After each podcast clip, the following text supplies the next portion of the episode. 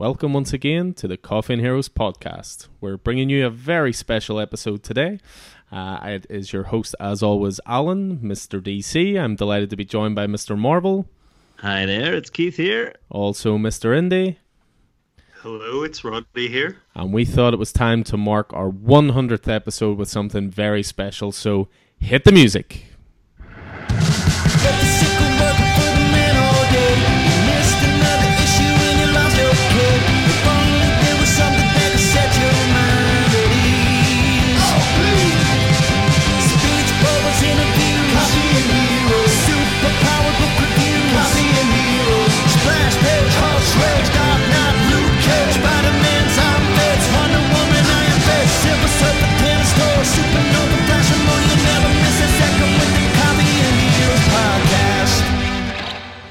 Wasn't that awesome?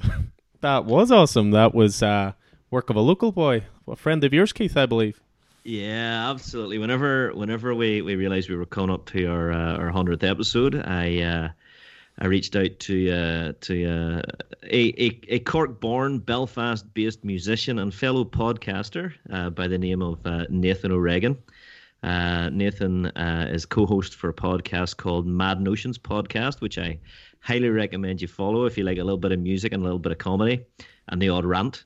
Uh, but uh, you know, Nathan Nathan is a musician of in his own right, a composer in his own right. Uh, you can find him in, on uh, on social media under his own name, Nathan O'Regan, and he was kind enough to uh, to compose and produce our brand new Coffee and Heroes theme tune. Oh yes, yeah, unbelievable! I absolutely adore it. When we were we were sort of spitballing ideas and we i think keith and i maybe took it over a little bit and we're like make it 80s make it turtles something like that. And he did he delivered. It's absolutely fantastic. Great stuff. Uh, um, yeah. i'd like to take a little bit of credit. I believe i pushed some of the lyrics and then he oh, just made taking it credit for nathan's work. Terrible terrible. Uh, it's a, a very collaborative process. He's a very mm. very talented man and uh, and uh, i think on behalf of of the Coffee and Heroes podcast, I'd like to offer him a very big, uh, a very big thank you. And whenever the, the pubs reopen, we'll uh, we definitely own one on the Sunflower. Or until then, there's a cup of coffee waiting for you. Coffee and Heroes.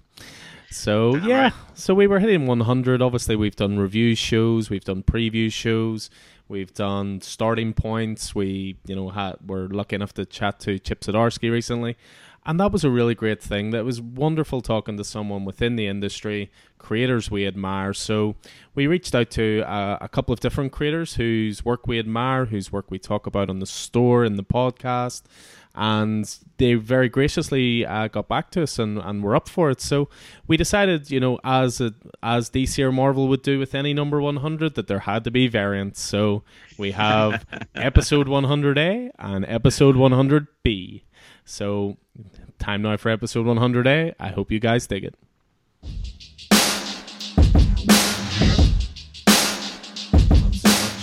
So, your host as always Alan. I'm joined by Vicky, Keith, and Roddy here. But I am delighted to be joined by the creators, uh, the writer and artist, and co creators of one of our absolute favorite titles in store. Uh, we we have in, in Coffee and Heroes we always have a set amount of titles that we recommend to anybody if they're new to comics, if they're long time readers. We call them staples of the store. So you know, Vicky's a big Saga fan. I'm a big Deadly Class fan. Anything Marvel keeps happy with. Uh, Roddy, as a creator himself, we always keep his stuff there. But one title that we all agree on, and it, it's got a great life in the store, is a series called Canto through IDW. It recently finished its first volume, uh, which was brought together in an arc called If Only I Had a Heart. There was a recent uh, release of a one shot called Canto and the Clockwork Fairies, and we're launching now uh, in the next couple of days. We're very excited about, which is Canto 2 and the Hollow Men. So I'm delighted to say that I'm joined by the writer David M. Booher and the artist Drew Zucker. How are you guys? Doing great. So excited to be here. Um, you know, I do a lot of podcasts, and to be able to be with Coffee and Heroes and you all is really exciting because you've just been such a huge support system for Canto back when we were just the little clockwork knight who could. and so it's it's a real thrill to be here. Yeah, no, I We we really appreciate it. You guys you guys were kind of the proof to us that uh, the book had legs beyond just our own local shops. Because we we have a hard time seeing the larger picture sometimes. So to see that it was being accepted on a broader scale was exciting for us. Awesome. Well, I mean, I suppose before we jump into any sort of question, the first thing I should say is congratulations to you, David, on becoming an uncle. Oh my goodness! Thank you so much. My um, social media posts come back to haunt me. uh, um, yeah. So so yeah, my my niece was um, just born a few days ago, four days ago. It's actually my thirteenth niece or nephew. Wow. Uh, uh, really special because it's my twin brother's uh, first, identical twin brother first uh, child. Wow. That's thirteen for you. 13 nieces and nephews. Do not ask me for, about birthdays. There's a, there's a spreadsheet. So. We're, we're going to talk about this after because I was under the impression it was just like you and your brother. Nope. Well, see, I'm I'm so glad you just said you had an identical twin brother because I genuinely didn't know if that was you in the photo or not. I thought you had shaved. I think it's funny because I post I posted that and he's in one of the photos and I definitely had the thought of you know some people are gonna if they don't read the text of the post they're gonna assume that I just hit a baby and I thought I you know it's 2020 and that's like only the third worst thing to happen so let's just go with it.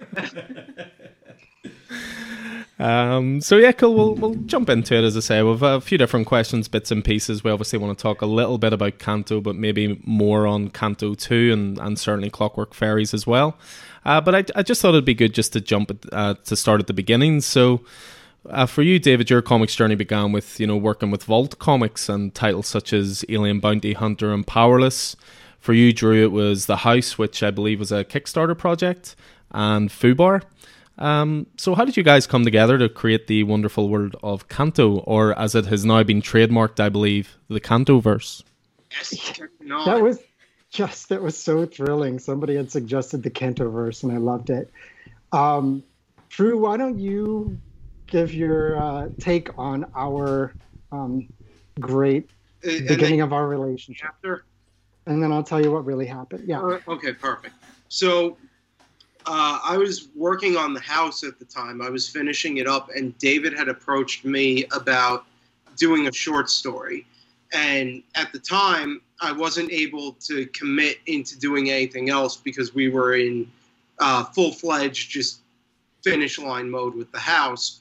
When that wrapped up, I circled back to David with uh, a concept sketch and a paragraph of what would eventually become Canto and I sent it to him, and I really have to stop doing it because I just blind send my best ideas to people I don't really know. Uh, I sent it and I stole it so fast, but I kept you on. But I kept you on, Drew. So you did. Thank you. I I appreciate your generosity. Uh, and almost immediately, he came back to me telling me he is this massive Wizard of Oz fan which was always part of the uh, the combination of what the story was meant to be, and that he was on board, he wanted to do it, and then from there we just developed the story, and you know I'd say within a year we had the entire first arc laid out. We had basic uh, basic ideas of where the story would go post uh, what would be volume one, and uh, we had a finished pitch and I think about a year later, IDW was on board with it. Yeah, and from my perspective, I, you know, I loved Drew's work on the house. This is how, I was familiar with him, and when that concept sketch came in uh, of Canto, his his design really didn't change a whole lot. There were tweaks and things, but the design from the beginning was similar to what I think you all saw. And you know, it sounds like the same reaction that you all had and a lot of readers had when they first saw that that cover of issue one from last year of the first arc and just this character. Within about a half a second i, I was already on board. I, I said to myself i don't know who this character is. I don't know what the story is but we're we're going to tell it. So um, that's that's how it started. I just was so attracted to this character, this design immediately, and you know I couldn't really put aside my um, the ideas I had about its commercial potential as well as storytelling potential. Um, so that was a part of it too. I thought this would be very widely appealing to a, lot of different types of people, and it was different from um, comics that were out there. I, I'm I'm a little. I mean, I hate to say it, but I'm a little fatigued on a lot of comics coming out because it just feels like the same, um, you know, gritty premise-based stories, and they just keep pumping them out. It's like let's let's create a a, a character that's going to stand the test of time. And I said this the other day, and I still believe this. I'd rather have I'd rather have somebody create a character that you can put in a hundred stories rather than create a story that you have to populate with a hundred characters. So that's how I that's how we approach this story. That's how we approach this character. Um, like you said, it took about a year. I want to say actually, yeah, it was about a year because um, I think our one year anniversary was almost exactly the day that Canto number one, that first issue came out last June of 2019 which was kind of a cool thing. When you see your memories in the, you know, Facebook and Instagram, it's like this happened in 2019. Um, so, so yeah, we just believed in the story so much that we started, we hit the ground running, and we decided everybody else better, you know, get on the Canto train because we're driving it, whether we have passengers or not. Get on board or get out of the way. right. Cool. Um, so I guess following on a little bit from that, so you said it started with a sketch, but um, how does the creative process look now? Do you is it very much collaboration, or are you are you just writing a script and then following it along, or do you find a lot of do you do a lot of changes? And as much would you say a lot has changed from the first volume to the second volume? Has any have you learned anything from creating that first volume? No, I'm just kidding, Roddy. Um, yeah, uh, when you we work very very closely together, Drew and I. We talk on a daily basis. We're exchanging ideas and um, roughs, uh, panel layouts, page layouts, pencils, inks. We're we're just constantly sharing information. So the process essentially is I sort of end up laying out the story and we have an outline and we talk about that. And what does Drew want to draw? What is Drew going to enjoy drawing? What are some of the creatures in creature design that we haven't done yet that would be really fun? Um, and I really listen to Drew for that because I'm going to, we're going to get Drew's best work from uh, the things that he is excited about drawing. So we do that, and then I usually script and I send it to Drew, and we we tease each other, but I, I think we both agree that the scripts are very close to what ends up happening on the page. There is some adjustments, some panel adjustments. Sometimes I ask too much of him. Sometimes I don't ask enough, um, which is an interesting, you know, process. And but ultimately, we bring our separate visions for the story, which are always fairly aligned but we bring them together and that's what sort of creates the product that i think is a little bit better than even the two parts that go into it so you you talked a wee bit about uh, about Drew, especially that you know you, that you sent over that, that design for for Canto the character. He's, I mean, the, the visual of of Canto is really really unique. Um, that that idea of this this little knight um, you know, and you've you've mentioned the the Wizard of Oz. You know, obviously, so there's the the Tin Man influence right in there. But I mean, where where did that where did that come from? Is there is there like a a rough sketch somewhere on a on a cocktail cocktail napkin that you know as there you know as when when did you know it was finished? You know, where did it come from and and and, and how did it go? It it came directly out of Wizard of Oz and the the house was so reference heavy for me and so labor intensive drawing you know soldiers with period accurate equipment for 160 something pages that I reached this point that I was like, I, I don't want to, I want to do a book that challenges me, but I want to just draw stuff like out of my head. I, am the irony of it being that Canto requires more reference than anything I've ever done because I sit there and go, oh, I just have to draw trees. And then I go, I, I don't actually know what trees look like out of my head. um, but it, it was born out of this this idea of let me see if I can do something that I've never done, that I'm not comfortable with. And it was basically to design something cute, something that would be that would have marketability. You know, I the things I love to draw generally aren't what I would consider mass marketable, but it that was really where that challenge was born out of was let me see if I can do something different and something that, you know, could fall into the all ages category. And I think it's a, so interesting and ironic, Drew, that you say um, you don't you don't necessarily do mass market. You don't draw mass. You know what I mean? Because I looked at that and I thought this is just going to hit it out of the park. And I knew from the very first moment that I saw that. It's like there's so much hope in this character, both for success for us as well as you know, in this story.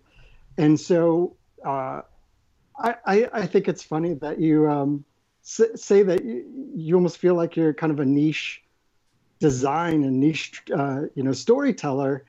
And, you know, I'm glad we got together because I had, you know, I, I have this, I still have this grand vision of where Canto is going to be in five years. So the, the irony is that Canto kind of changed all that. That Canto it it showed me that I could take all of the things that I had learned doing horror, which I, I love. I, I adore horror as a genre. I think it gets the short end of the stick from Hollywood and the the historical end of film and everything. But it Canto showed me that all of those tropes and all the things I had learned doing playing in that genre could be translated into this all age kind of mass marketable idea, and and that's what was a lot of fun about it. So, um, what attracted you to um, an all ages book? Are they the kind of stories that you enjoy the most, or did you spot gap in the, uh, spot a gap in the market that you wanted to fill? All the things, Vicky. All the things. All of them. We're, we're, we're, we're just living our best life in a Scrooge style vault. Uh, we definitely saw a gap in the all ages direct in the direct comic market for all ages comics. I just had this discussion on Twitter about what all ages means, and everybody cites these examples of original graphic novels that they say are all ages, and it's they're, they're kids' books.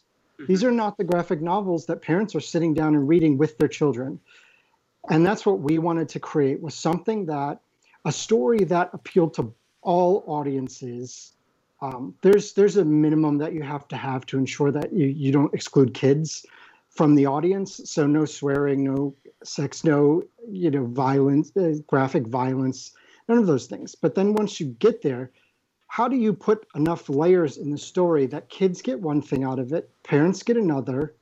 And then as drew likes to say kids will get another thing out of that if they read it at 10 years old versus 20 years old. So that to us is all ages where it can really have enough layers to appeal to everybody who ends up picking up the story. Yeah, I, I, I think David and I define all ages differently from a lot of people, at least within the comic industry. I think Star Wars is an all ages sort of thing. Lord of the Rings is all ages. They they have in undeniably dark moments, but I mean, I discovered Star Wars when I was four. I, I, have very distinct memories of sitting in front of the TV with the VHS and, and watching that. It, it's just kind of the reality of of what all ages is to the comic industry and what all ages actually is. And I think that's where we've found real success for Canto. And my hope is that, you know, Canto being successful is, you know, wonderful for a lot of different reasons. But one of my hopes is that we start start seeing more stories that are all ages in the direct comic market with floppies. So they get 10, 12 year old kids coming into comic shops and picking up something that's not the big two and also we start shifting away from just the same type of story that is told over and over again that's again i just stepped right up on my soapbox one more time um, just to see some variety in comics because that's what's going to save it is variety rather than more gritty sci-fi gritty fantasy adult type comics that's my belief and i think others will disagree with me, and um, I'm willing to perish on the top of this hill. So there we are. no, I, I think it's good because um, we've obviously, obviously our store has been growing. We've been trying to sort of set new areas, and we've actually now got a kids section. So if um, parents do come in with their younger children, we do always recommend them to them. But like Alan says, we always run out of Canto because not only does Alan obviously push it, I push it quite a lot. And during lockdown, um, we sent an, a copy to both my nephews over in England. Um, and we got a couple of great videos of, of them absolutely loving it. I'm I'm hoping my sisters are reading it to them, um, but they're both only three, so I'm hoping it's something that they live with and they grow up with it as much as I love it as well. So I have a fun. First of all, that's absolutely spectacular. Yeah spectacular. Uh, and I have a fun little anecdote about that. Uh, we have friends who, pre COVID, um, I was able to sit down with their six year old daughter, and she has read. She she her parents read the the issues to her as they came out, and I think this was like issue five or something. We I was over there and she got she got a copy and she wanted me to read it to her, and I I mean, kids are tough audiences and then asking for some a writer to read their own work out loud is like you know really a challenge but i did it. And you know what? At the end i asked her so what so what happened? And all these things happened in the issue. And then she said oh canto et cetera et cetera et cetera. And it was exactly the one thing that you need to know you needed to know in that issue to move to the next issue. Yeah. So i think that's why it um, you know why we we talk about all ages in that way. She didn't take 70% of what was in that comic but she took what she needed to and she enjoyed that part of it and that's you know and i think that's success the the one other thing i'll i'll throw in there is that for for you guys as a shop the, this book, my my original plan was that I, I wanted the book before David was even involved. My goal for the book was to create a book that the shops could move, that would that would not sit on their shelves and just become stocked. And that is the long-term goal that I I've set out at least with this and hopefully with the rest of my career that I want you guys to be successful. This industry dies if it just does the same thing over and over and over again. And if everybody is just doing, well, I want to do my version of Saga, I want to do my version of Y the Last Man, whatever, whatever it is, it does no one any favors going forward. And ultimately, this industry needs new readership. And that's part of what Canto was designed for, was to bring in, to help bring in that next generation into shops and hopefully create you know five ten year customers for you guys. Yeah you want to snag them while they're young. Yeah exactly. Yeah, I, am basically a drug I mean, we don't like to say indoctrination, Alan, but here we are. But here we are. but it's it, it is a very good point Vicky makes. I mean, we we set up a younger reader section because if parents are not into this stuff and their kids come into a comic store, they'll look about and you know, you if if a thirteen year old walks in and says, "I want to get into comics," can show them a thousand things. If you get a six or seven year old come in, you really do struggle a little bit. And I think even the big tour starting to see this. You know, Marvel have launched Marvel Action, DC are doing DC Kids, and then you get great all ages titles, you know, produced by independents, you know, like yourselves. And what's great about Canto is that we can put it in the children's section, but we will also put it in our starting point section for indie comics. We'll put it in our podcast recommendation section. So it's just a very, very versatile book from that uh, point of view. But um, we'll not talk too much about the first Canto, just simply because you know I, I know you guys have talked a lot about it, and we've loads of interesting stuff to jump into with the second one. But I just want to finish on one thing on the first Canto. You know, I don't need to talk about a lot here because anybody who comes into the store or listens to our podcast will know we talk about it all the time. But I would ask for you guys if you had to pitch it to someone who had never read comics before in 15 seconds, what would you say? Now, I'll let you off the hook a little bit and tell you mine first, simply because we're pitching it pretty well because we're sold out of it all the time. You know, if Vicky's. I'm very, I'm very interested to hear what your pitch is because, you know, you know, I have, you know, I have a buttoned up pitch for this. So I, let's do it. I have been working on this for months. uh, Vicky's is just just buy it. That's awesome. Um, so what I always pitch it as is an all ages title that is a cross between Bone and Lord of the Rings. It's a new and amazing take on the well worn story about the small hero with the big heart who always tries to do the right thing. I mean, I, I, 100% cannot improve on that. Yes. and here's the end of the podcast. Just drop the mic.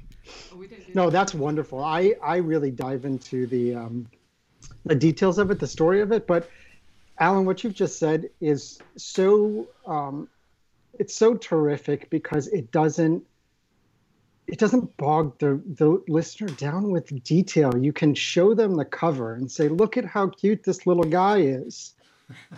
And if you like Lord of the Rings, That works you too. Like, you know what I mean? But you, and you can say your pitch, and everybody kind of gets what kind of story it's going to be. And so th- that's amazing. I think um, if every shop did that, we would have um, sales into the six figures. I think. so thank you. Well, I, I just literally go, I don't read a lot. This is one of my favorite too, so just buy it. And pretty much anyone does. So, because you're up there with Saga for me, so um, they're my favorite too. Um, my next question, um, so Canto 2, but obviously before that was Canto and the Clockwork Fairies. Why did you feel to have the importance of to release a one shot between one and two? Was it to attract new readers, or was it to have a short story to plug that gap? True.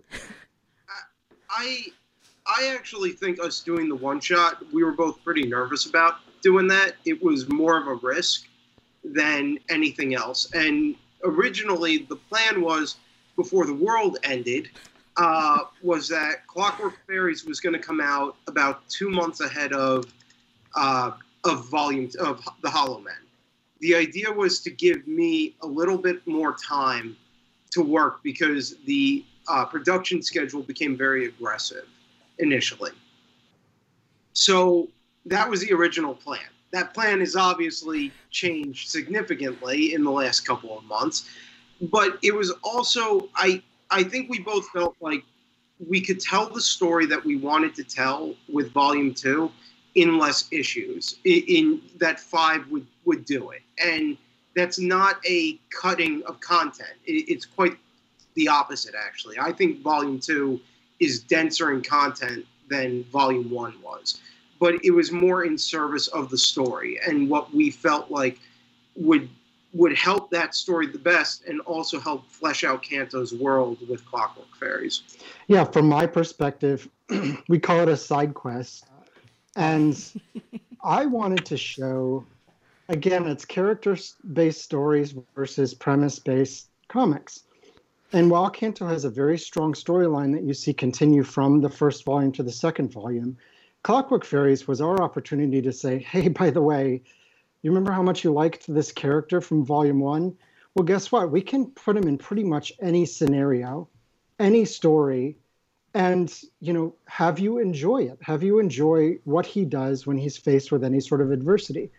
So it's our it was our chance to tell a side story to say the world is big, it's interesting. There's a lot of interesting friends and foes in it.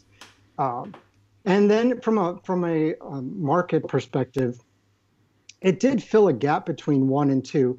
But what I think you're seeing right now, which was not intended, I think it's just a happy byproduct of our schedule, is I don't think, I mean, maybe I'm wrong, but I don't think the response that we have gotten from Canto 2 pre release would be necessarily necessarily at the level it is without the one shot reminding current readers oh remember how much you loved the first volume? and bringing some new readers in. Because what i think happened with the one shot i you know we read reviews we follow all this stuff and it was well reviewed and people enjoyed this little 22 page story.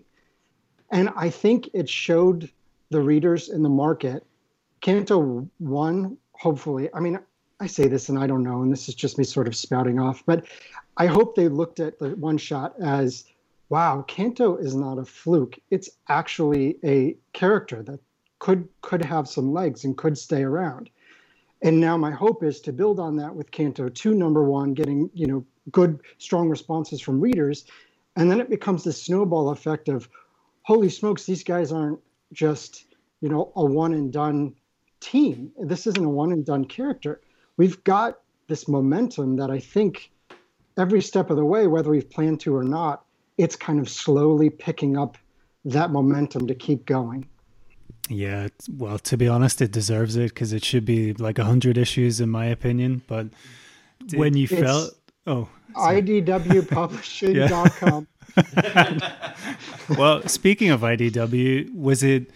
I assume it was your idea to bring the one shot to them and sort of pitch it as that. And but did you did you pitch it with the idea of the side quest? Obviously, did you pitch it with the the thought of this will gain more readership, or was it really just for?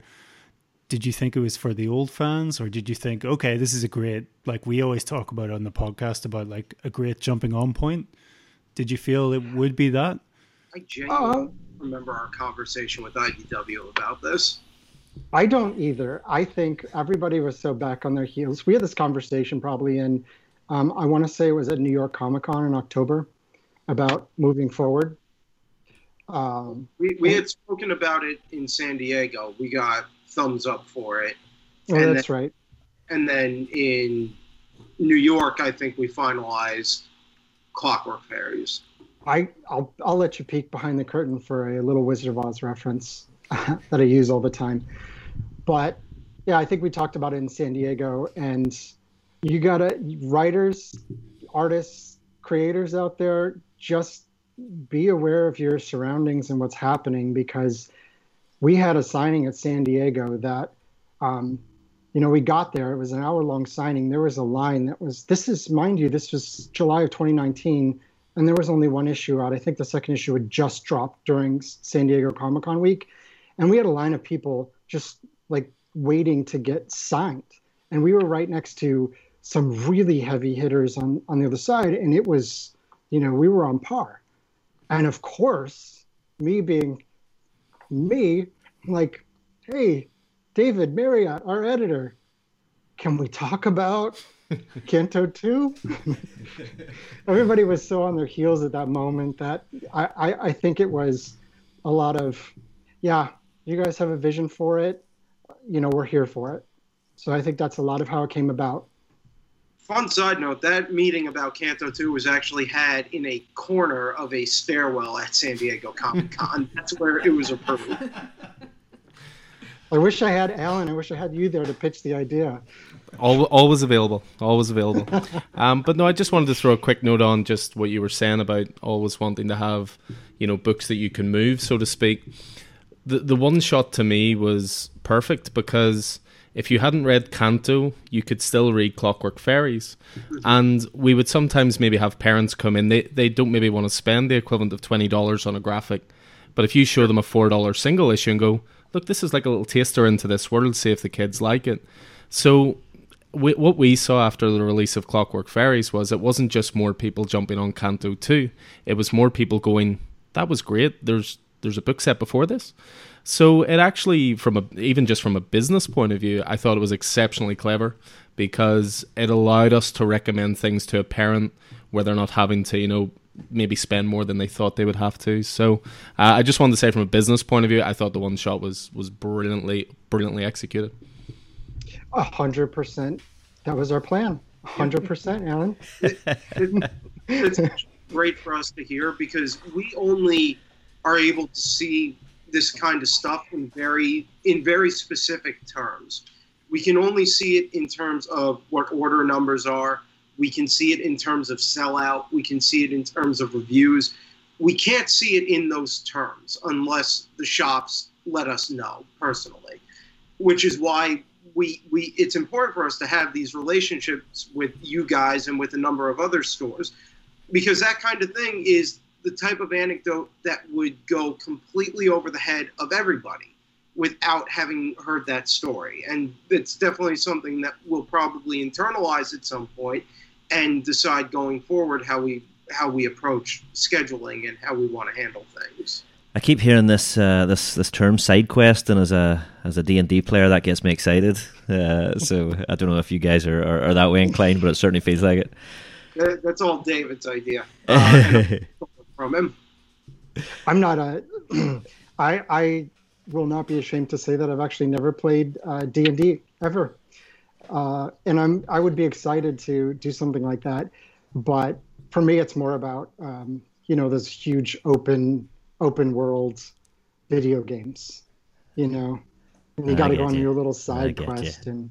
Um, the just just with uh, with with with Clockwork Fairies and with with the original uh, the original first volume, there there seems to be I don't know uh, an aspect of like body modification. The you know the hearts and the clocks, the uh, the fairies having their wings removed and replaced with with you know bionic wings or clockwork wings. The the the the witch herself in the in, in Clockwork Fairies with her her whole bottom half was like cybernetic. You know what's going on there? Uh, so here, here's some uh, behind the scenes stuff for you. In the uh, actual script, she is in the description referred to as a Baba Yaga, which turns out is not as much fun as John Wick makes it out to be. Oh. It, it is a super strange Russian folk tale about a witch who has a house that has chicken legs. So, okay. Uh, but with that, uh, the witch is actually designed around that concept. So that's where you see the leg design is actually mechanical, like sort of chicken legs. Uh, and the you'll notice she has a bunch of pails on her back because a Baba Yaga actually flies around in a wooden bucket with a uh, with like a spoon or a stick or something. So that's where all the pails come from. That sort of body modification stuff, though, plays into what we set up with uh, the tens, with the removal of the hearts. And also, I personally felt like by the time we got to the end of volume one, we had lost a little bit of the steampunk element. And not by anyone's fault other than my own with design. Uh, so I, I had this sort of desire to go back to let me see if I can do some of that steampunk punk biomechanical sort of stuff into the character design. And I think it just really played well into the story. And I have two, I, I could say two things about that. One is Canto, the first story arc, by the time he, he, he sets out very specifically to make his beloved whole in order to save her. And spoiler alert, if anybody would like to mute it, um, at, by the end, he doesn't find what he's looking for, but somehow they're still fulfilled anyway. He's reached a goal that he may or may not even have known that he had.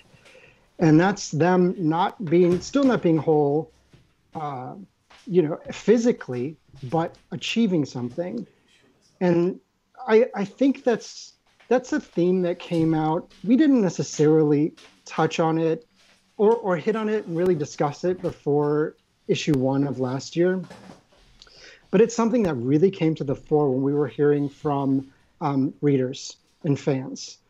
Uh, and there were there were several readers. I don't want to give too many details, but there were several readers who reached out to us that were um, dealing with their own uh, physical limitations. Mm-hmm.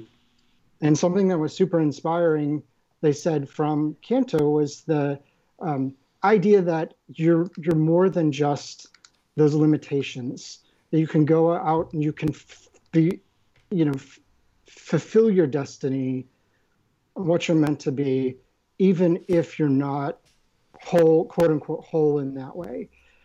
And so I think maybe that's a little subconscious coming out with these modifications in Clockwork Fairies. But there was a very specific um, storytelling device as to why we had the um, the the fairies have their wings removed and replaced with clockworks. Because when Canto faces them, he has that line. He says, "We're the same. I understand." And so, I, we I need I need to help. I need to, you know, be the one to. I can identify with where, where you are, and that's yet another reason beyond just being who he is. Canto is Canto, so he's going to save them. But it's a little more heartfelt when you know that they're suffering the way he is suffering, or not as whole, quote unquote whole. Um, and so there was that identification that we really specifically put in. Now, the witch. I'm going to leave the witch aside for right now. Dun, dun, dun. Interesting, right? Um, so I guess you were talking about the journey there.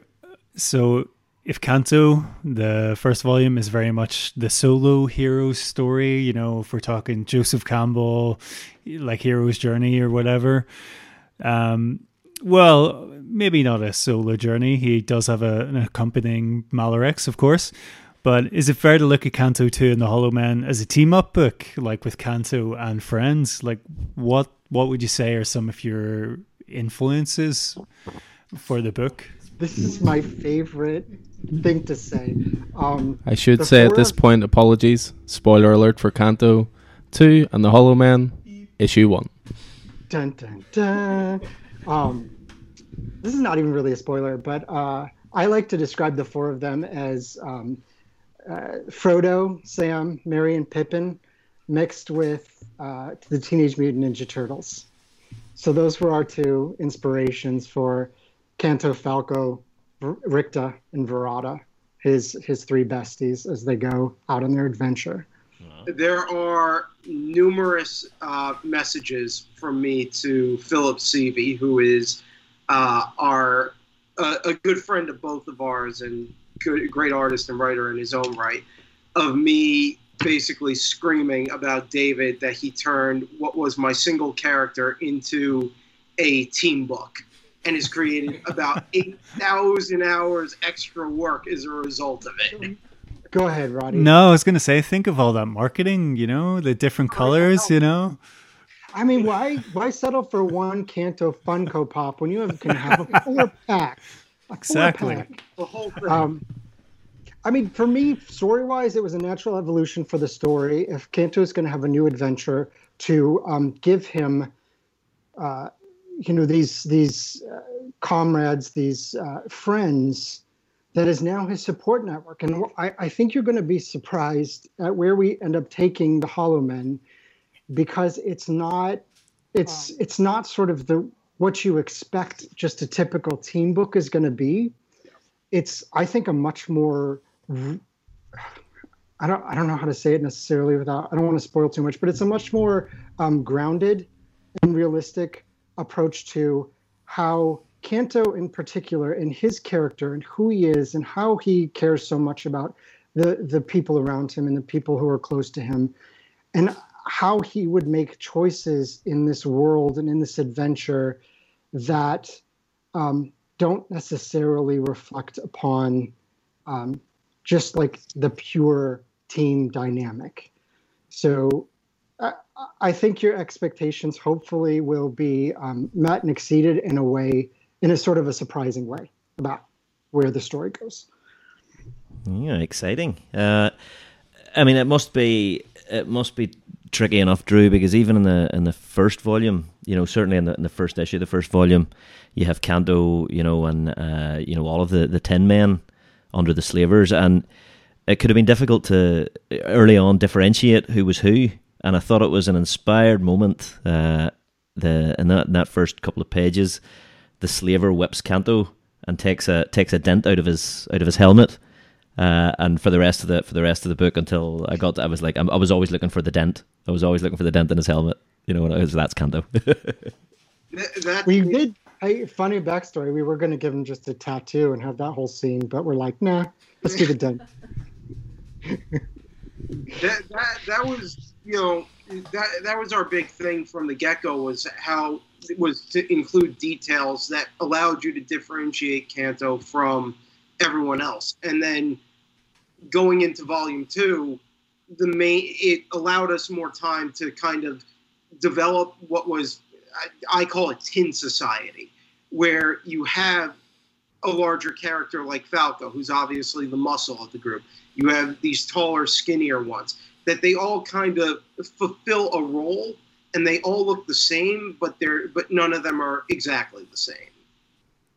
One of the things we did see, um, it was very interesting to see because when you read reviews, especially for the first issue, there's some people, you know, we got we got the criticism from a few that said, "Oh, I can't really tell them apart," and then you would see other reviewers say, well, yeah, because they're all slaves and they're not supposed to have identities. Yeah.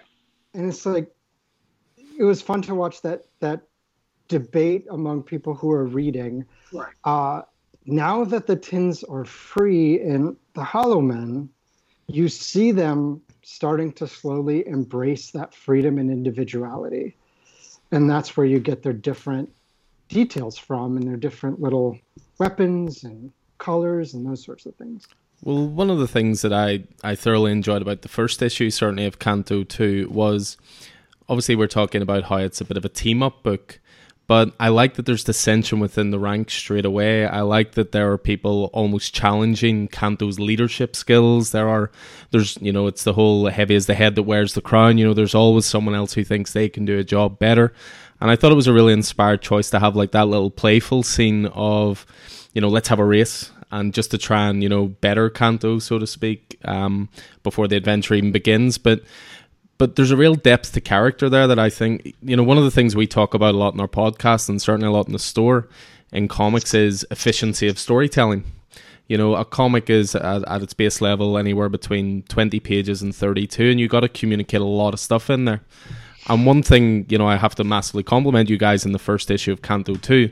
It covers a lot of ground. A lot of ground. There's so much going on in it.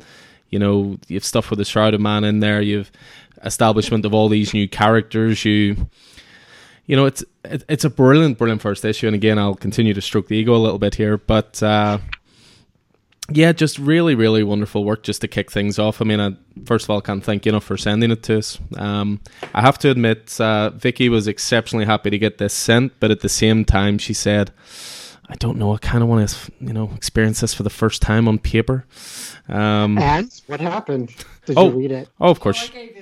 No, it's just obviously I was driving at the time when Alan got the email, and like he said in the email, I just like it'd been a busy day in the store and obviously driving home just, and then all of a sudden I got the email and I was just like happy days. This is this is something to keep me going. And then like like Helen uh, said I, I was torn and I was reading my comics last night and then it was like do you want to read it? I was like he showed me on his iPad and I was like yeah go on then I've got to do it. I love that. And Alan I'm really glad to hear you say um, you know that the storytelling uh, clicked with you in that first issue because we went through a lot of drafts on that script to really pare down what we need the the story we needed and wanted to tell. And so i mean i i read it now even you know months and months and months after we had um, you know buttoned it up and finished the production on it and i am i'm still thrilled with what we ended up doing. So uh, it just makes me really happy to hear that uh, it it connected. You connected with it um, in a similar way that you and I have connected with it. I mean, certainly jumping as well on that digital against print media form. I mean, I'm always curious to know what creators think. I mean, one thing I will say about Canto 2 as well is I think the artwork is genuinely like the first book is gorgeous anyway, but I think the second book is really a step up. And there was a part where I was flicking through and it's this beautiful double page spread in New Arcana. And there was a part of me slightly regretful that I didn't appreciate that for the first time in a d- beautiful double page spread because I mm-hmm. even, you know, I, I have the iPad here, so not that anybody in this, you know, audio medium can, you know, see what I'm doing. But I even turned the iPad sideways, thinking, "Oh, well, maybe it'll reach out." No, no joy. I mean, what's what's your take on it as you know, as creators? I mean, do you have a preference one over the other? Is you know, because one thing Vicky certainly uh, pointed out as well, you know, with reading it on the iPad was, you know, it's not dependent on your light source. You know, the colors really pop. So I'm sure that's satisfying, but at the same time, there's that joy of the print media. I mean, what's your sort of take on the digital versus print? I only read print, really. And you sent me this? Where, where was my print was... copy? Where was my print copy? as soon as we get our comps in, my friend, as soon as we get our comps, I, I read physical copies because a lot of the stuff that I read is um, graphic novels. I read some individual issues, but a lot of graphic novels. So I like to have those and have them on my shelf. I personally go back and forth. Uh, most of my reading is done digitally. I live in a tiny apartment. I can't have 80 long boxes in here. My wife would probably kill me. I already take up too much room as is. Uh, I, I, my my take on it is I I love print media, and there are there it is a totally different reading experience reading a book in print compared to reading it digitally. Uh, unless you, you know there, there is something to be said for the feel of it, but like as far as the industry goes, I'm a big believer that you know, you kind of have to serve two masters. Always, always draw and do your storytelling based around a comic page, basically print media.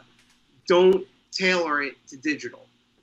Digital is serving a totally different uh, retail base than the shops are serving. There, it, it, this has been proven over years and years and years of data to back it up that they're not cannibalizing one another. So for me, I think that you, if you want to read it physically, there's something to be gained from that, but I don't think you necessarily lose anything reading it digitally. I'll just add, Alan, that the copy that I sent you to was a preview copy, and I think if you download it from Comixology, everything that's intended to be a double page spread ends up appearing on your screen as a double page spread. So everybody out there, go to Coffee and Heroes and buy your physical copy, but keep it in the Mylar. so when you put it on eBay, it'll be nice, and buy the digital copy. um, well, speaking, Alan brought up the colors there and said they really pop. So I just thought I'd jump in and say, um, how did you get get in touch with Vittorio Astone? Did that was he somebody whose work you admired or greatly or did it just sort of happen that he was there at the right time? Because certainly i was looking through number two and it feels like an entire brand new color scheme which brings like a new dynamic to canto 2 and the hollow men which is something that really like obviously each character has a different color scheme but it feels like there's more maybe more greens and blues go, coming through this one you know? So how did that kind of come about I will say this about Vittorio. Colorists are sort of a dime a dozen. Good colorists are extraordinarily rare, and Vittorio falls into the good colorist category. Um, I met Vittorio through Tim Daniels, who is the lead designer over at Vault, and we did a short story together. And when I got the colors back on it, it just totally blew my mind. So I knew I wanted to work with him. And it just so happened when it was time to do Canto, he was available and within a budget that we could afford. And we sent him the first couple of pages and he just knocked it out of the park from the get go. And it's he's been an essential part of this ever since. He, he what's great about him is that he's an artist outside of being just a colorist. Um, he, he's very talented on his own art, but he's also he understands how to use color as a storytelling uh, technique, and that's probably his greatest strength with us is that there is definitely another layer that gets added to everything that I'm doing once he gets a hold of pages, and then once physical letters are actually put into the issue, it just makes the whole thing come together in a way that it wouldn't come together without him. And Roddy, the difference that you're seeing between Canto One and Canto Two is reflective of our our our storytelling notes to uh, Vittorio, because in Canto One we started out in they were enslaved.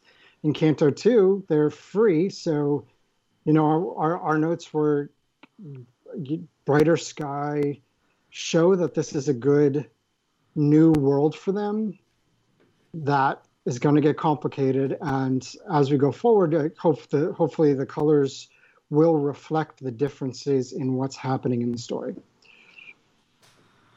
Cool. So I have to say, obviously, that Canto is obviously an absolutely gorgeous book as it is. Um, Canto two, is obviously, the, like what he said, the art and the writing has sort of stepped up a bit, and it's gorgeous from start to finish. I think I believe you remember seeing this. Uh, Obviously, people can't see this, but I'm holding up my original page from um, Canto issue six. Um, it was one of my Christmas presents from Alan, and I have to say it was the last one I opened, and I think I probably started crying because it was one of the best presents I had got. Um, obviously, besides, I'm gonna start crying, Vicky. it makes me so happy when those pages find good homes. I'm pretty sure I'm gonna, we're gonna probably have to buy another piece from the new book once it's all finished and si- and we see it. But um, do you, as an artist, do you feel yourself improving as like you go go on? The the the amount of improvement that I've seen from volume one to volume two is is kind of mind blowing for me. When I go, I, I've had to go back recently and really dig into volume one because I've had to reference certain things that were in there, and I see the evolution of the way I'm drawing Canto from issue one into the back end of volume one and then into volume two. And there, there is definitely a comfort level that I've developed with the character that I think is reflected through volume two. And for me personally, volume two is probably my the only time in my life I've looked at my art and gone, ah, you know what, this actually doesn't suck. Me too, Drew. Me too. you're, you're the best as always. So uh, throughout throughout volume one of Canto, uh, I mean, there's a there's an element of like the dual narrative. There's the there's the story. There's the story that that is being told. You know, the story of the the the, the princess and the, the the boy that becomes the knight. Uh, and it's a great. I mean, it's a great. Uh, and then there's the, the story of, of Canto. You know, the, the story that you're you're telling. And I mean, it's it's a a, a, storytelling tool that is used to great effect. Um, recently in uh, in Pulp by Ed Brubaker and uh, Undone by Blood. I mentioned the two cowboy Thieves. books. We, yeah, you know, Thieves. of course. So I mean, David. I, Yep, I yep. notice I notice at the start of uh, of Canto two, there's a there's a bit of a bit of a bit of storytelling going on, but but Canto is now the hero of the story that is being told. Is that I mean, uh, was that a, a deliberate choice on, on your part to, to shift that to, to you know keep using that tool and and to shift it to Canto being the hero rather than the prince, who who we know wasn't all he was cracked up to be. Y- yes, we talked about Drew and I talked about this, and we felt that that storytelling device, the the the fairy tale about the knight saving the princess, as it, it served the purpose of Canto One. Um, we felt like if we continued that in Canto Two, it would uh, it would seem repetitive.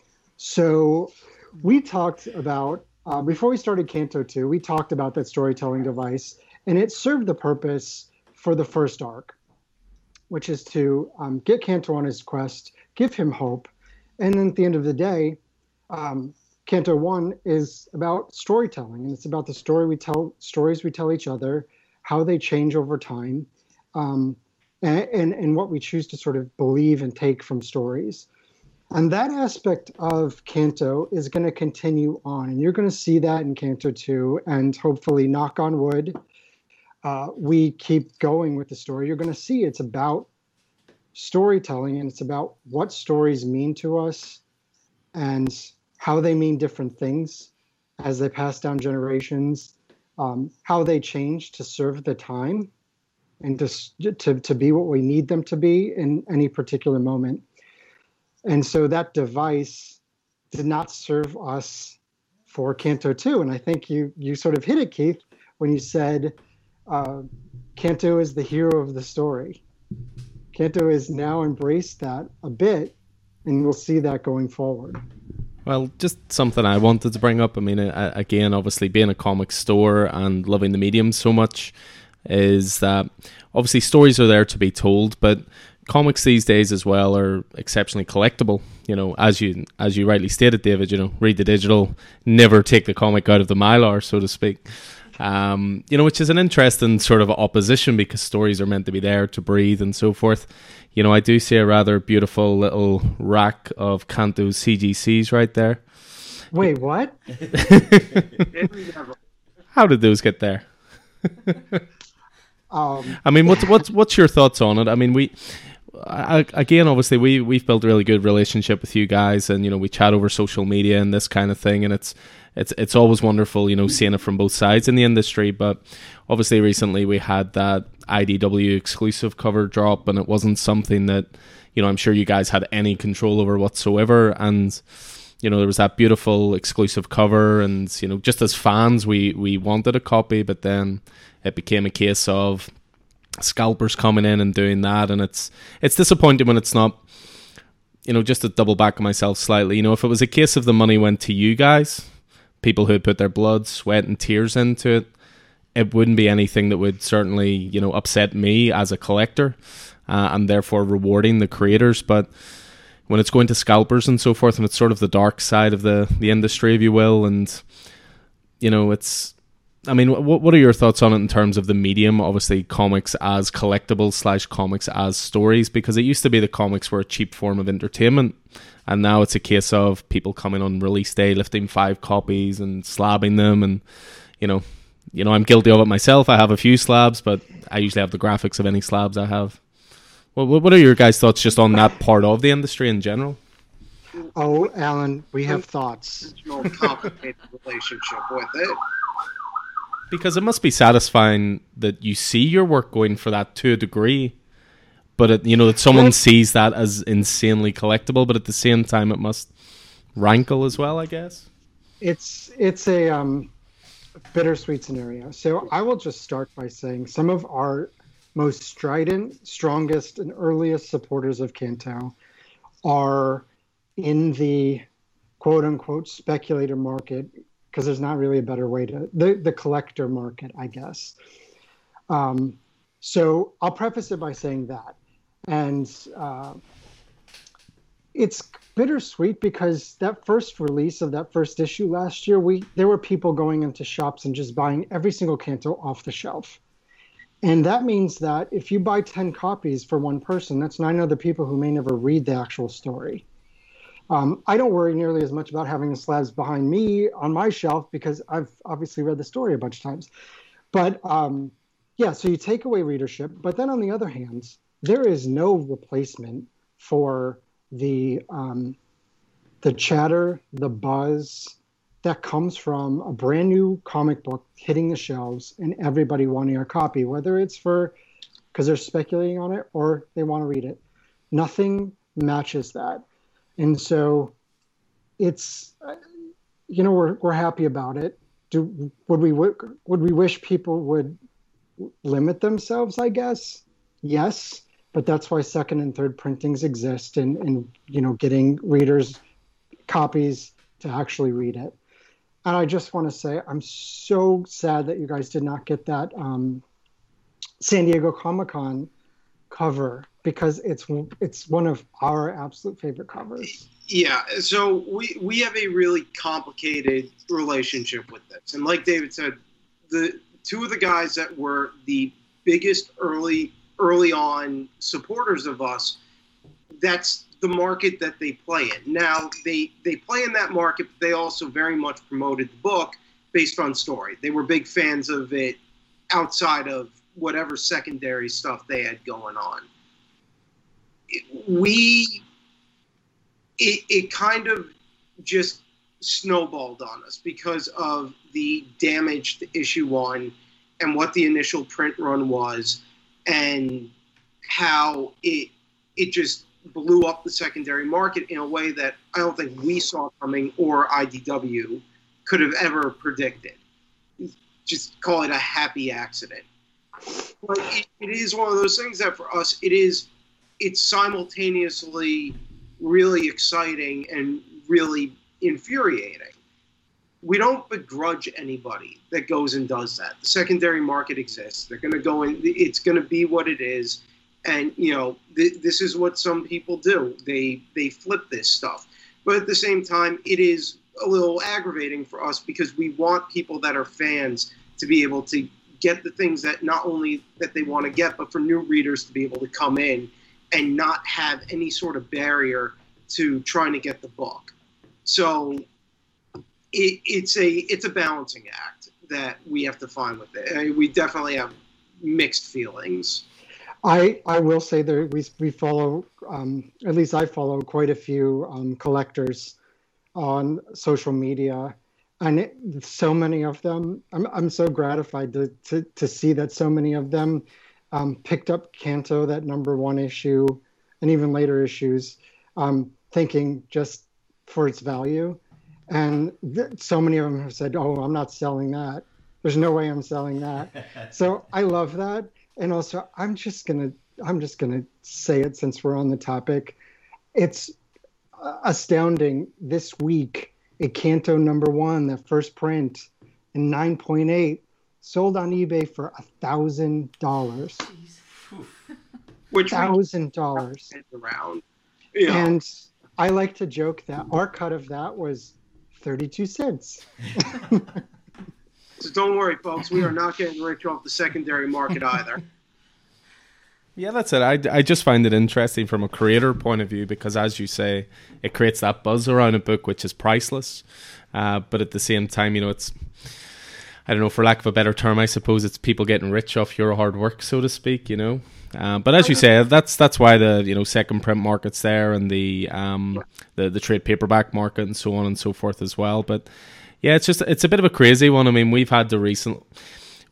You know, we're we are a small business, but we try our best to get copies into as many hands as possible. So, you know, there's been a few titles recently that you know we've had to limit to one per customer that um you know you worry you're maybe turning people away with that but people seem to embrace it in our store which is great um because we want to promote story above all other things. So um but yeah i mean if if you're not worried about those you know cgc ones behind you there david i know a store that would love those to display them. Yeah. You guys want to spot me for shipping i'll Uh, send them store, right away. our house. I, I- sorry sorry our house not our store. I actually Oh, I- that yeah. secondary market, like that Canto would not be what it was without secondary market. yeah It's a secondary market played as much of a part in creating the buzz around this new IP that no one had heard of, and by all accounts should have, you know, based on the odds of the industry, failed. And secondary market, in addition to readership, is what really drove it. They really they they work symbiotically together. And me personally, for you guys limiting stuff to one per customer, you know, the secondary market is a loud portion of the industry, but I don't think it's the majority. I think most people are here to read books and to enjoy the story. And I think that's ultimately why you haven't seen much backlash from readership about it, because that's what they ultimately want. They want to be able to get in on the story. Yeah, and I never think about what what our cut might be Right. on any any of the secondary market, Alan. Uh, I, I'm just, I love the blog post that I read the other day, over a year after Canto number one came out, and it was in the top ten of like the hottest books right now. And it's so I love seeing that because it's free promotion for us. And also the comment was, did anybody else think this book would have already peaked by now? And I just love that sentiment. It's like the little clockwork knight who could just keep going with it. Well, let's uh, let's shift away from the from the business and back to the story again, shall we? Um, so, I mean, the the idea of uh, you know Canto and the you know the heart and hope are very much central to the to the whole thing, and you know even at the, the start of Canto two and the dream that uh, that Canto has, there's a you know he sees a, a vision of the shrouded man, and behind him there's a there's a gate, and above that gate it says, "Abandon heart, all ye enter here." Now the the turn of phrase that I'd be used to hearing would be "abandon hope, all ye here enter here." So you you switch that out, you know, and the the idea of of uh, of heart, you're replacing a heart with a clock, and that clock ticking down, you know, the the value of the time that we have, uh, you know, putting a putting a time limit in that. Does does knowing that that they have that small amount of time does uh, no anybody knowing that they have a, a certain amount of time does that does that improve the value of life? You know is it is it a is it the what do they say about the the candle that burns the shortest burns the burns the the brightest you know that sort of thing? I mean yeah let's talk about that a wee bit if we if we could We have the volume. If volume one was about hope, then um, I think what you're going to see that is that um, Canto two, the Hollow Men, is about time, and what we would risk uh, to ensure that we had more of it. But more importantly, what we would risk to ensure the oth- the people that we care about would have more of it. And so I, I, I think that's the theme that you're going to see come forward as we um, as we as we move on with the story and you even oh, I, I don't want to spoil the last little bit of that first issue because I think it's such a it's it's the Cantos people have embraced this idea that we saw in issue number one of Canto If I Only Had a Heart, which is our time is our own.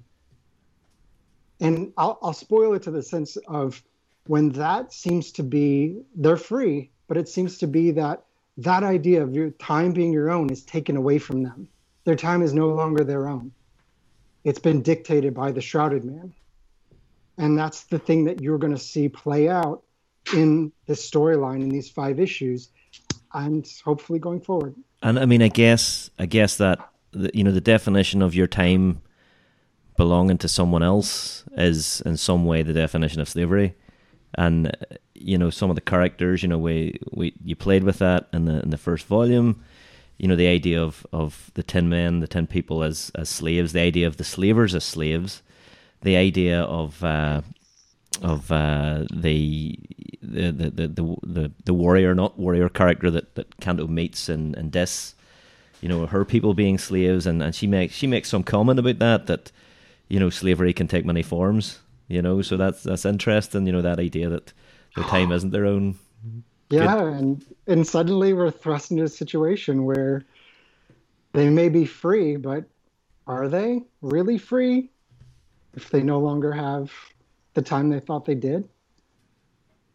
Yes, I mean, it, it, Are it- they? Keith, are they? I, I, I don't know, David. I don't know. I can't answer that. You know, it's so it's it's so allegorical. You know, to uh, you know the the idea of the rat race and and linking your self worth to your productivity and let your you know people whose life means nothing more than their work. It's there's there's a whole lot going on there that just really gets me excited. and the kids who read it are going to be are going to look at it and say, uh, "Oh no, their clocks are cursed. Now he's going to have to go on a new adventure," and that's the whole idea of that. Sort of puts a, a pinpoint on all ages books, um, in an all ages story. It's you know parents are going to think about the rat race and they're going to think about um, you know health issues and anything else, and kids are going to look at it and say, "Oh, it's a big fantasy adventure. Now he's got to go lift a curse." Yeah. and that's why. I, and hopefully we've done our job to create those layers for everyone. Well, I think uh, I think we're we're certainly get it in our community anyway. So uh, so you're you're certainly doing your job. I just wanted to just to finish off uh, certainly on Canto two, and it's um, obviously I'm not going into too many spoilers because again I think the the power of this book is discovering it yourself. Uh, but I, I thoroughly, thoroughly enjoyed the last few pages and essentially had the Lord of the Rings music playing in my head as they were all coming together as one, so to speak. But then there's this really class little panel where, again, it's a it's a minor spoiler, but this one little panel where all their weapons are thrust together, the way that like the turtles would maybe put their four hands into the middle.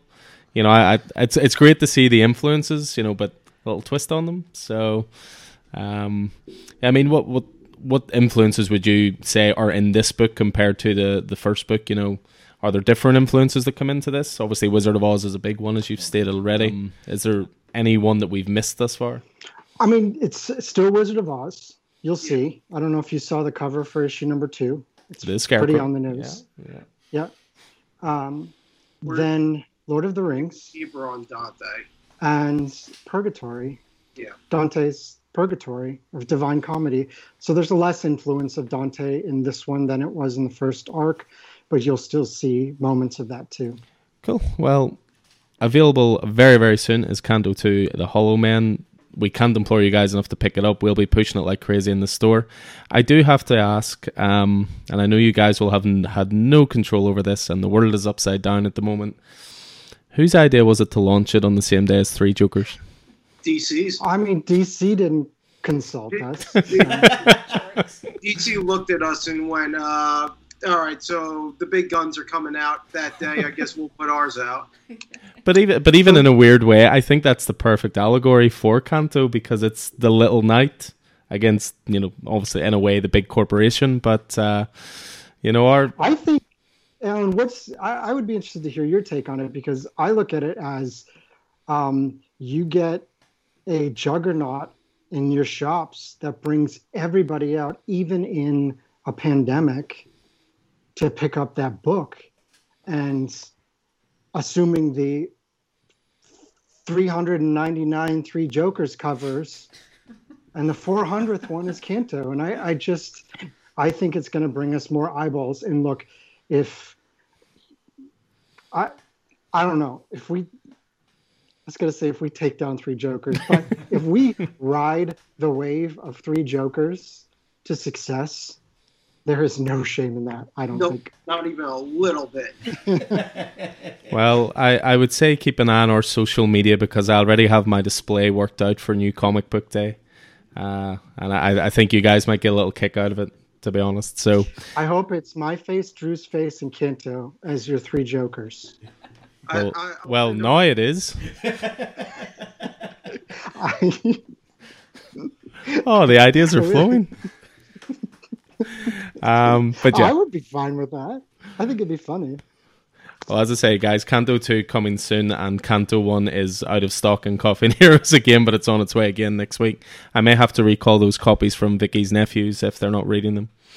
They're so hard to get a hold of. It's just selling so well. Um, but yeah, we'll we'll move about it away about it a bit and just maybe you know focus on you guys a little bit if if you're happy enough with that. But you know, what were some of the comics that you guys read growing up that sort of made you fall in love with the industry? I had the unfortunate uh, growing up experience of coming into Clone Wars or Clone Saga.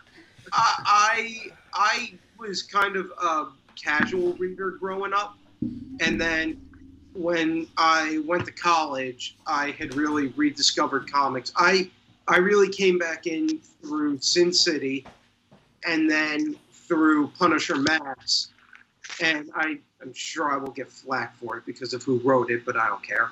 Um, DMZ was the other thing that really brought me back in, and then from DMZ, Y the Last Man, Locking Locking Key, and that's really what's kind of kept me around was were those kinds of stories.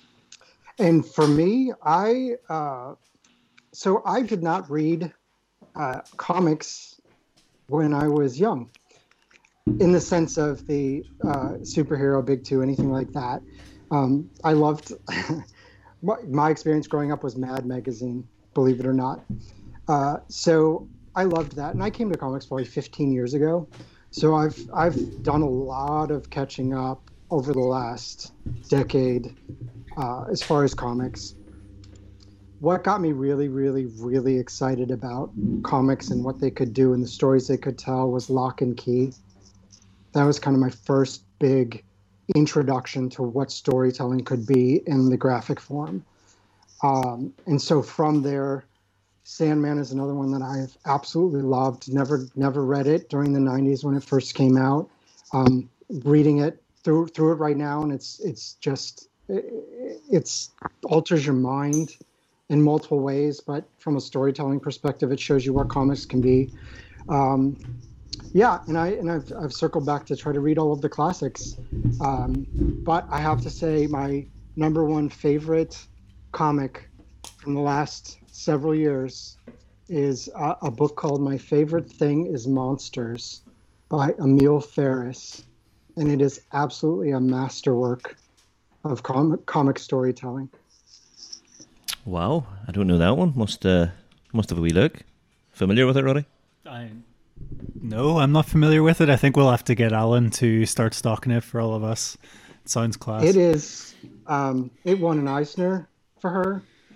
Um, the one shot, what's called my favorite. Our favorite thing is my favorite thing is monsters, and it was a free comic book day book, and it won the Eisner this year for the best single issue oh, cool. or best one shot.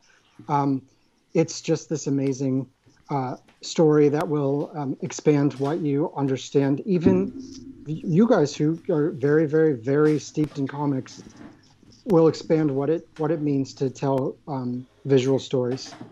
It's just extraordinary. Awesome.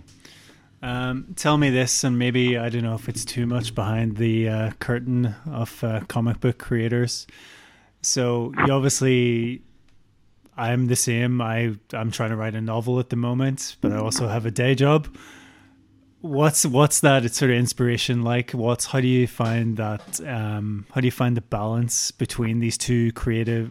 Well, not too creative. How do you find the balance between maybe one job that's not so creative and the other that's, you know, maybe your passion or maybe both your both jobs are your passions? I don't know.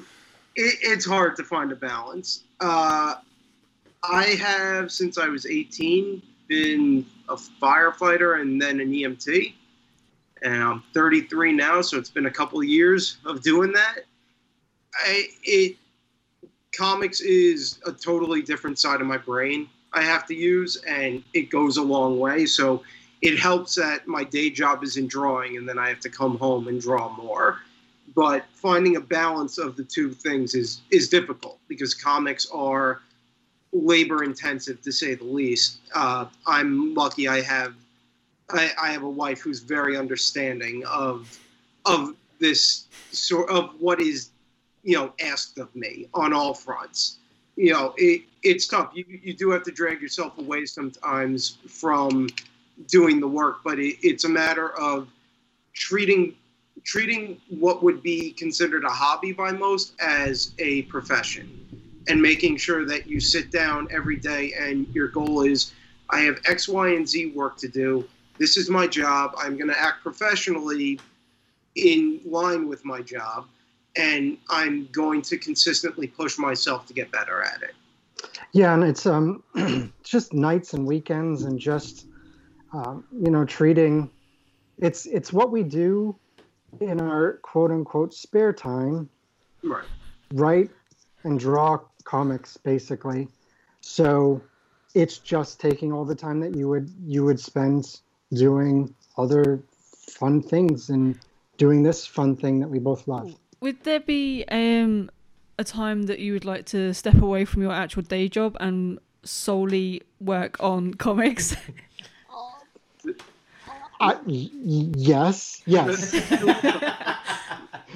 uh, for me personally, COVID really kind of wore me down. Uh, I have had a pretty, let's call it, eventful career in New York City over the last five and a half years. I have participated in events that have trickled out to the entire world. And it certainly takes a toll on you after a while, mentally, physically.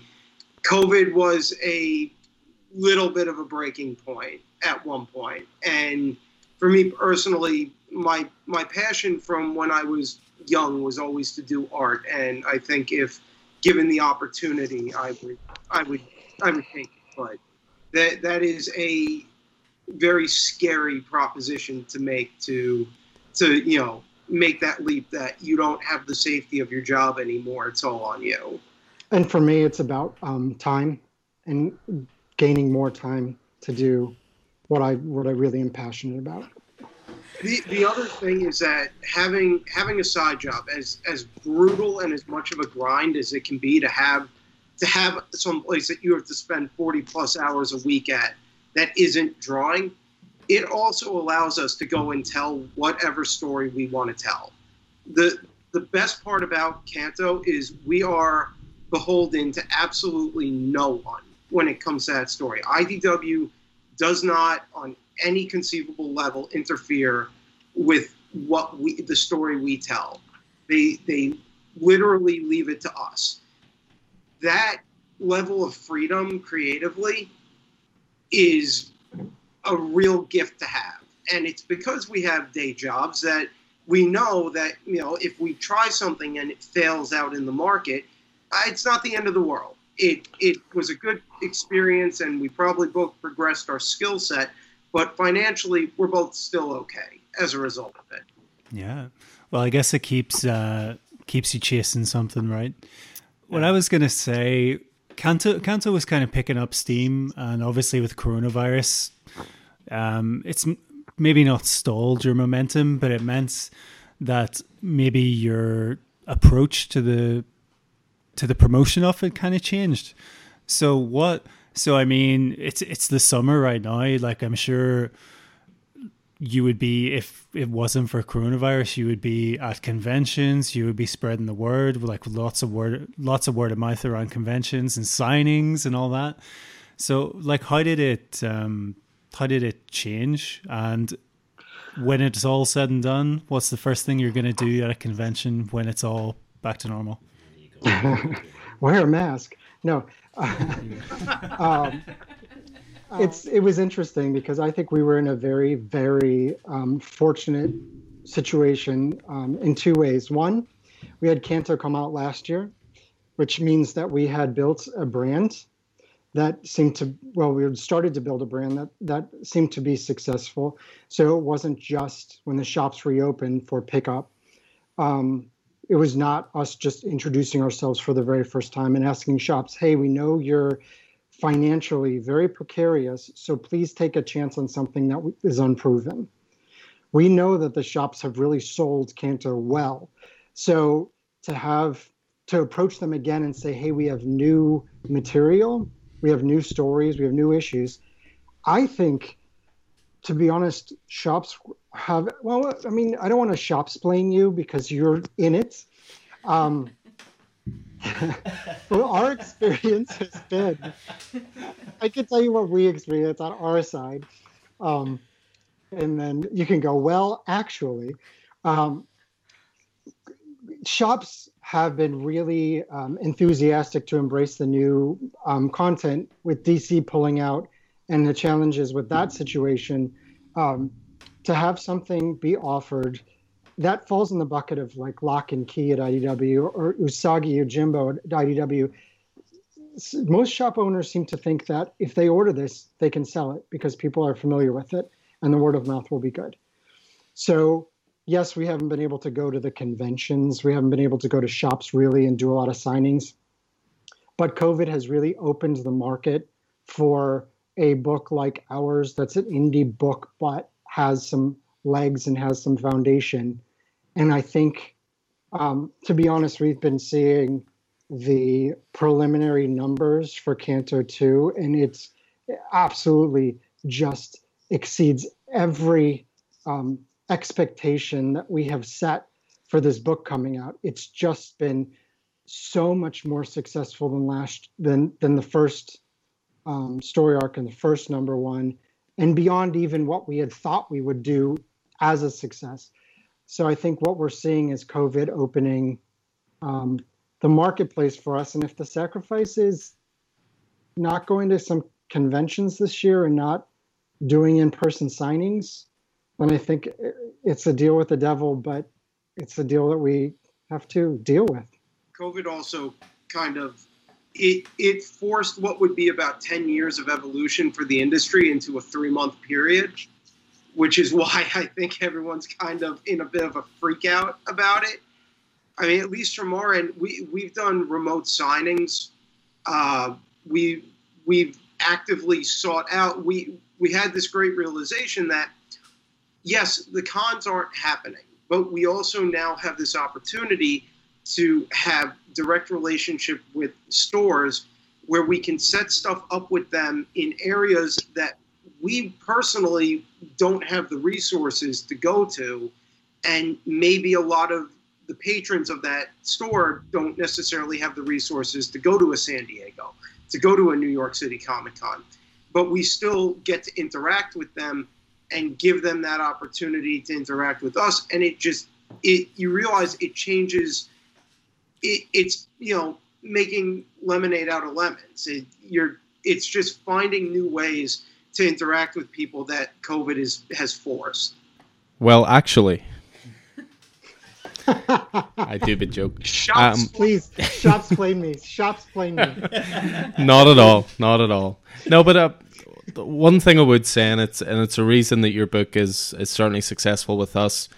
Obviously, it's it's down to the product itself, which is fantastic.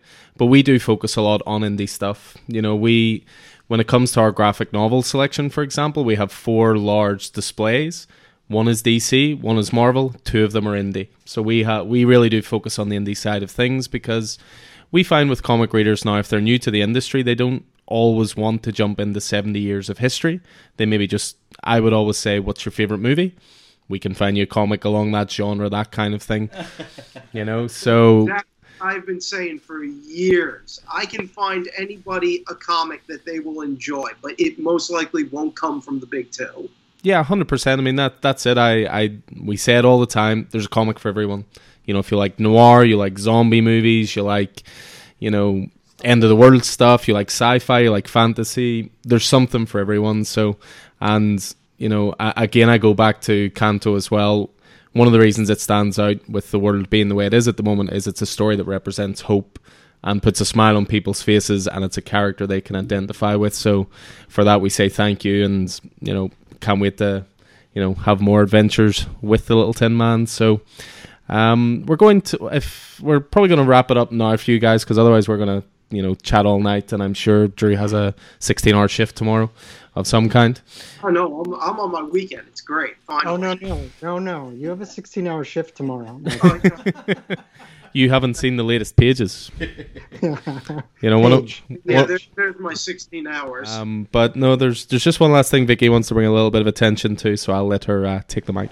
So David, obviously, I've been seeing on Twitter and Instagram a lot about um, Collector's Paradise, the signature series.